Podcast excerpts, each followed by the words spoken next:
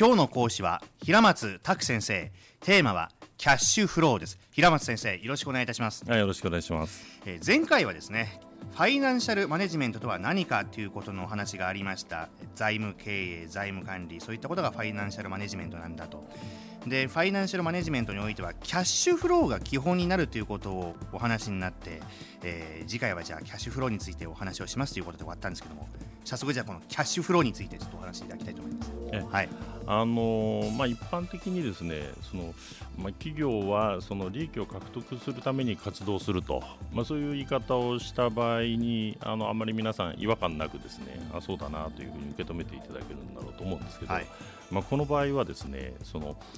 利益を獲得するっていうことについてですねそのお金が入ってくるっていうこととその利益が上がるっていうことが漠然とこう同じように考えられてるんじゃないかと思うんですね。はいはいえーところがですねそのキャッシュフローとは、えー文字通りそのえーキャッシュの流れであってですねあのファイナンシャルマネジメントでいうところなんですね。現金の流れはい。そうですね。でその点では極めて単純、えーなわけですけれども、えーその企業経営の世界ではですねその経理とか会計で重視されるその利益とはですね明確に区別されるんですね。そうなんですか、えーでこの2つの違いについてもう少しお話ししてみようと思います。お願いします。はい、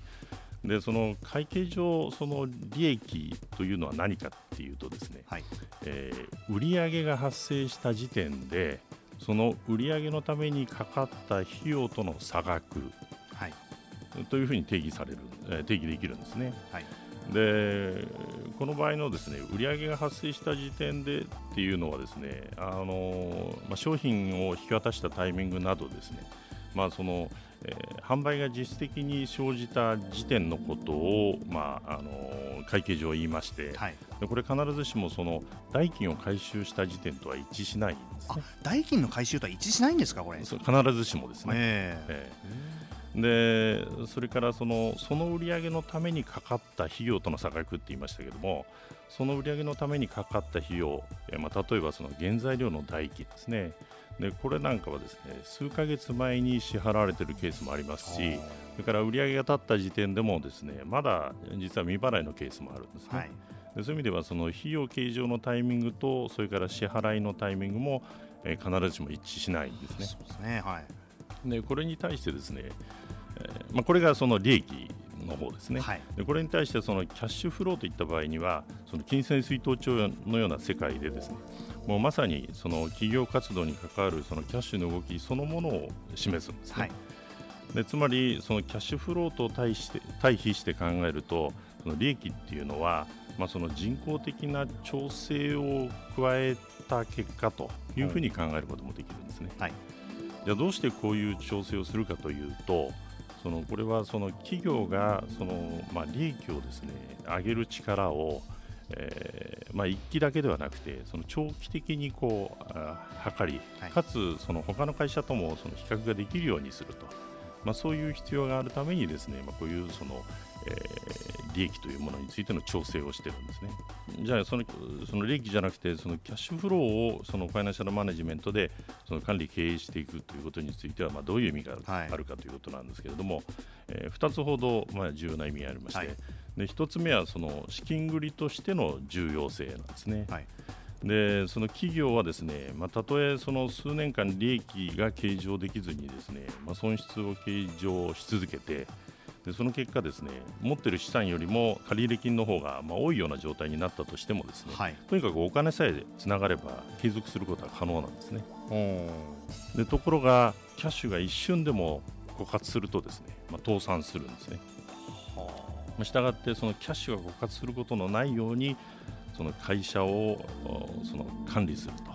あ、そういうことが極めて重要なんですね。それからもう一つはですねあのファイナンシャルマネジメントの目的であるところのその企業の価値の向上のための重要性なんですけれども、はい。えー企業価値を高めるためにはですね価値を計測することが必要であって要するに測れないと、えー高くなっているのかどうか分かりませんから、で測るためにはですねあの人工的なその調整を加えてそのそこに主観の入る余地のある利益ではなくてですね誰が捉えてもその客観的にその捉えられるキャッシュフローが用いられるんですね。うんキャッシュフローこれ企業価値評価に用いられている理由というのは何なんでしょうか、えー、企業の価値計算においてはその1年の運用の利回りや1年後に実現するそのキャッシュフローの確実さ、えー、不確実性というリスクも評価しなきゃいけないんですね。うん、つまりその今期の10億円のキャッシュフローは、えー、来期の10億円のキャッシュフローよりも価値があるというふうに見るんですね。でしたがってその企業の価値をその把握する上ではえー、その時点時点でその現金の動きをそのまま捉える必要があってそのためにそのキャッシュフローがまあ基本とされているということなんですね。今回のキャッシュフローもそうですし前回のファイナンシャルマネジメントもそうですがこれはもう大企業の方からいわゆる町の商店のような人までやっぱりこれを押さえておかないとやっぱり立ち行かなくなっていくものなんですよね。そうですね、あのまあ、キャッシュフロー経営ということが言われたのは、そんな実はあの、えー、親しいことではないんですけれども、うん、えー、まあ、あの資金繰りとしての重要性、それからその企業の価値、をどう評価するかと、まあ、そういう意味でのその重要性、あの今日的には大きな重要性を持っていると言えると思います。わかりましたでは先生今日のキーワードは何でしょうか？ね、今日はこの利益とは異なるそのキャッシュフローですね。キャッシュフロー、これ今後もおそらくワードとしてたくさん出てくるものと思われますので、ぜひ覚えておきたいと思います。はい。ということで今日は平松先生ありがとうございました。どうもありがとうございました。スマートフォンを持ってる皆さん、いいことを教えます。ビビックは光だけじゃない。ソフトバンクのスマホも安くなる。2年間パケット代を毎月430円割引スマホ BB 割 with ビビック好評受付中詳しくは「ビビック」で検索